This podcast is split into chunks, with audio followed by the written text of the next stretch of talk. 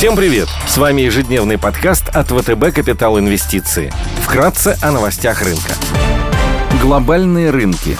Внешний фон с утра смешанный. Фьючерсы на S&P 500 снижаются на 0,1%, Евростокс прибавляет 0,4%, развивающиеся рынки минус 0,4%, японский Nikkei плюс 0,6%. Индекс голубых фишек Китая CSI 300 растет почти на 1%. Впервые с апреля 2020 года Народный банк Китая понизил ключевую ставку на 10 базисных пунктов. ВВП Китая по итогам четвертого квартала вырос на 4% год к году, 8,1% за год, что превысило ожидания аналитиков. Розничные продажи оказались хуже ожиданий на фоне проведения политики нулевой терпимости к ковиду. Баррель Brent стоит $86, золото торгуется по $1819 за унцию, доходность десятилетних гособлигаций США на уровне 1,78%.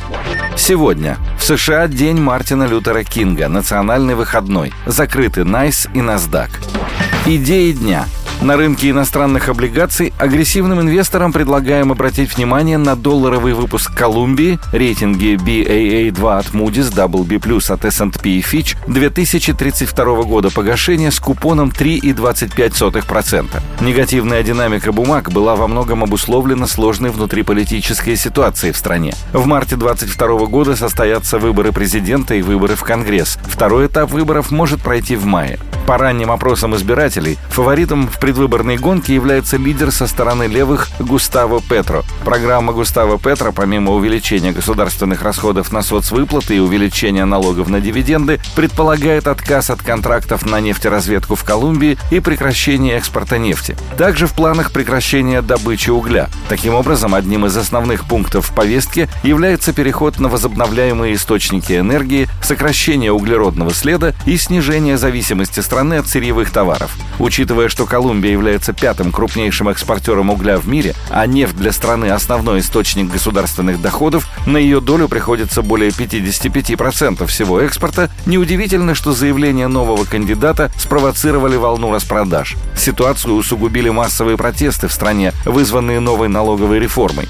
В апреле власти предложили повысить налоги для физлиц, а уже в сентябре налоги на прибыль организаций. Несмотря на политическую неопределенность, экономическая ситуация в Колумбии вызывает намного меньше опасений. Экономика продолжает активно восстанавливаться от последствий пандемии. По итогам 2021 года рост ВВП ожидается на уровне 9,4%. В стране умеренная долговая нагрузка. Соотношение долга к ВВП составляет 58%. Также действует фискальное правило, согласно которому отношение объема долга к ВВП ограничено 7-10%. Несмотря на то, что в 2022 году экономика может замедлиться до 3,9% на фоне высокой базы 2021 года, повышение процентных ставок и неопределенности из-за предстоящих выборов, продолжение политики стимулирования и высокий уровень вакцинации в стране помогут поддержать экономический рост в будущих периодах. Высокий уровень международных резервов – $58 миллиардов, а также одобренный кредит от МВФ в $12,2 миллиарда поддержит высокий уровень ликвидности Колумбии. Выпуск 32 года торгуется под 4,6%. Потенциальная доходность бумаг на горизонте года с учетом купона и роста по телу составляет больше 10%.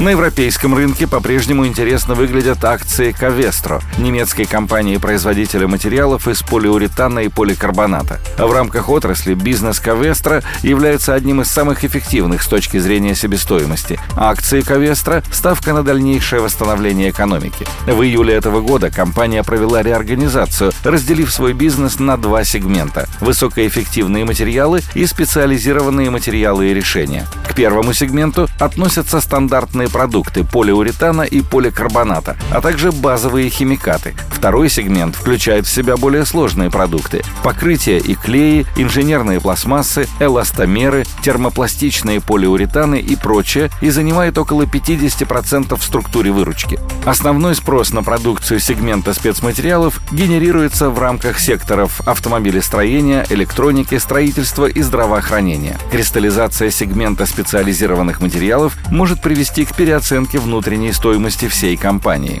По некоторым оценкам, компания способна нарастить среднегодовые темпы роста производства в данном сегменте с текущих 2% до 7% в год. Компания в целом ориентирована на более эффективное управление затратами и намерена к 2024 году увеличить рентабельность сегмента спецматериалов по EBITDA с текущих 14% до 17%. К тому же эта часть бизнеса потенциально может стать интересным объектом M&A. Акции Covestro по форвардному мультипликатору EV на EBITDA на 2023 год торгуются на уровне 4,9x против среднеисторического значения в 6,5x. Новая дивидендная политика компании предполагает распределение в виде дивидендов от 35% до 50% чистой прибыли. Дивидендная доходность по итогам 2021 года может составить выше 5% в евро. Потенциал роста бумаги на горизонте 12 месяцев превышает 20%. Спасибо, что слушали нас. До встречи в то же время завтра. Напоминаем, что все вышесказанное не является индивидуальной инвестиционной рекомендацией.